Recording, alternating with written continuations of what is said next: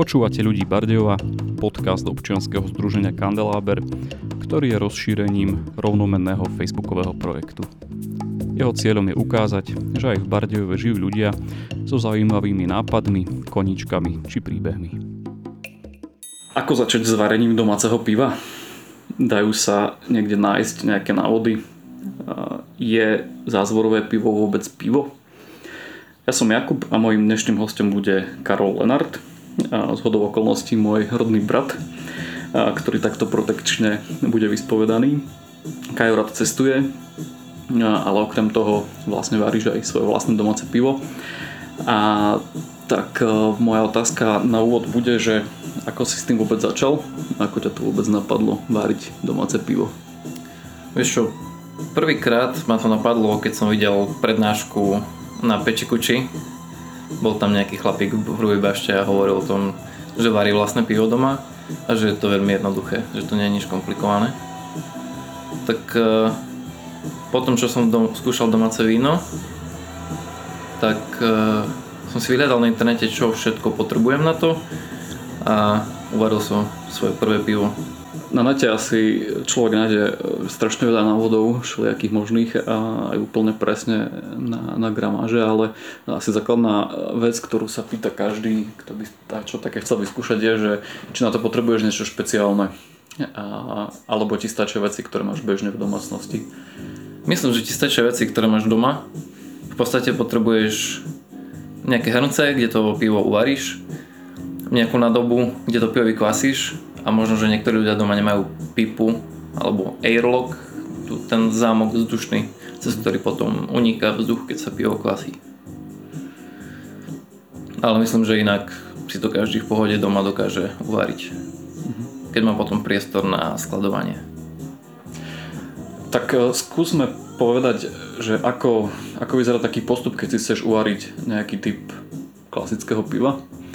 A čo ťa napadá, keď e, z toho, čo si už varil, mm. že je také najjednoduchšie možno pre začiatočníkov? Myslím, že IPy sú dosť jednoduché, lebo majú silnú arómu, mm. používa sa veľmi aromatický chmel a tým pádom sa tou vôňou a tou chuťou sa vedia zakryť nedostatky, hoci aké keď urobíme nejakú chybu pri varení. Mm-hmm. Len aby som vysvetlil, že čo je to tá IPA? To je vlastne tá... Uh, IPA je Indian, Indian Pale Ale. Uh-huh. Je to anglické pivo. Je to anglický typ piva. Je to silne chmelné pivo s vyšším obsahom alkoholu. No a zač- začneme tým, že kúpime si základné veci, čo je slad, chmeľ, kvasinky a cukor.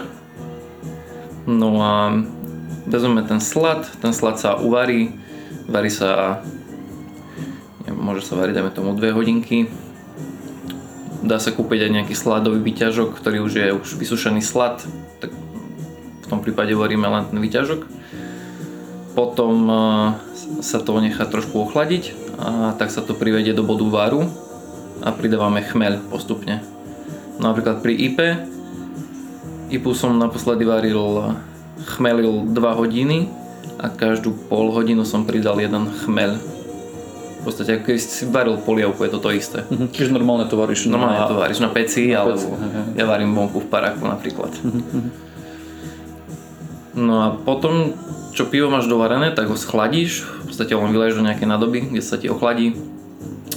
Počkáš na to, aby malo izbovú teplotu a tak do neho pridáš kvasinky a už ho len necháš kvasiť, dáš tú zadku, musí sa ustiť, aby ti nikde neunechal vzduch no a už ho necháš kvasiť tak plus minus týždeň. No a po týždni to pivo je vykvasené, máš hotové také mladé pivo, ktoré sa ešte, ešte sa nedá piť, ešte má takú by som ho prirovnal k vínu možno tou štruktúrou. No a potom ho prelievaš ho do fliaž a tam prebieha potom to sekundárne kvasenie, to, pri ktorom sa dostane ten oxid uhličitý, tie bublinky do toho piva a to trvá tak 2 týždne. Ale je dobré pivo odležať, netreba ho piť po troch týždňoch. Mm-hmm. Nech sa tam tie chute, hlavne pri IP, pri IP by som počkal aspoň 2 mesiace. Mm-hmm. Nech sa to tak uloží a mm-hmm. je to pivo kvalitné. Ako dlho vydrží uh, byť to pivo neskazané, že keď to uvaríš, že Necháš to odstať? Myslím, že pol roka určite. Mhm. A myslím, že niektoré pivo aj dlhšie, aj rok. Ale s tým, že to je nepasterizované pivo, taktiež nefiltrované, tak by som nešiel cez pol roka. Mhm. Cez 6 mesiacov by som nešiel. A ešte e, tie ingrediencie, ktoré si na začiatku hovoril, to všetko kupuješ cez net? Alebo to vieš kúpiť aj niekde bežne?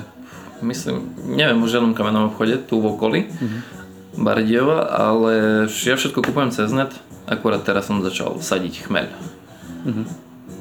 A máš aj tip na nejakú stránku, že kde to kupuješ? Uh, tak ja kúpem do stránky svoje pivo.sk. Aha, dobré, taká skrytá reklama. OK, čiže to, to by sme mali nejaké klasické pivo Mhm. v úvodzovkách. A spomínal si, že si teda už skúšal aj zázvorové pivo, teda zázvorový nápoj, alebo jak to môžeme nazvať. Áno, áno, niektorí by mohli protestovať, že to nie je pivo, že je to zazvorový nechmelený nápoj. Uh, je to chuťové, to niečo na štýl Radlera, nejakého zazvorový Radler. Uh, myslím, že je to super vec na leto. Je také osviežujúce. Uh, a to sa robí zo z- zázvoru a citrónu. No a sp- to som robil tak, že som robil vlastný kvas, najprv zázvorový. To som si zobral cukor, vodu a nasekal som zázvor na drobno a to som pridával každý deň do pohára. Mal som nejaký pohár s vodou a do neho som pridával každý deň zázvor a cukor. Nejakých 4-5 dní a už sa tam vytvorili tie kvasinky. No a potom som iba zobral hrniec, do neho som dal ne, 3 litre vody, zázvor, šťavu citrónov, nejaké klinčeky, badia, nech to pekne vonia, cukor, no to som uvaril. A tak som to dal do fliaž, nechal to vychladnúť. Pridal som samozrejme ten, tie kvasinky zázvorové. No a ono už to pracuje v tých fľašiach, že netreba to nechať vykvasiť, by bolo z toho asi víno najskôr. Ale dáme to také do fľaš a v tých fľašiach to kvasí. No ja používam fľaše, ktoré majú otvárateľný, otvárateľné veko. Ten vrch sa dá veľmi ľahko otvoriť. Uh, používam fľaše od piva Bernard. Tie sú skvelé na túto vec. No ide o to, že každý deň treba tú fľašu otvoriť aspoň dvakrát, aby nevybuchla, lebo je tam tlak. Sa ti to stalo niekedy? Sta- áno, stalo sa mi, že mi vybuchli fľaše v izbe. A musí to byť v izbovej teplote, všetko musí byť v izbovej teplote, aj to kvasenie klasického piva, aj to zazvorové. Oplatí sa to robiť, váriť pivo doma, keď o, máme toľko veľa obchodov všade okolo a už aj takéto mm, dezertné piva vlastne si vieš kúpiť o, bežne. Uh, Teda mimo, mimo toho, že máš radosť nejakú z toho, že niečo varíš. No to, že mňa to strašne baví a finančne, finančne sa to oplatí podľa množstva, koľko navaríte. Samozrejme, čím viacej toho navaríte, tým to bude lacnejšie. Uh, áno, finančne sa to oplatí. Druhá vec je, či vám to pivo bude chutiť a či ho viete navariť tak, jak to kúpené. A ja mám na tom strašne rád, že si môžem urobiť vlastné pivo a môžem do neho pridať čo chcem. Keď chcem mať mangovú tam príchuť, alebo keď tam chcem mať zazorovi nejaké koreniny. A taktiež môžem použiť hociaký chmel a tie chmele robia brutálne veľa. Že my tu mám, mám taký pocit, že strašne malý okruh toho, čo môžeme naozaj spraviť.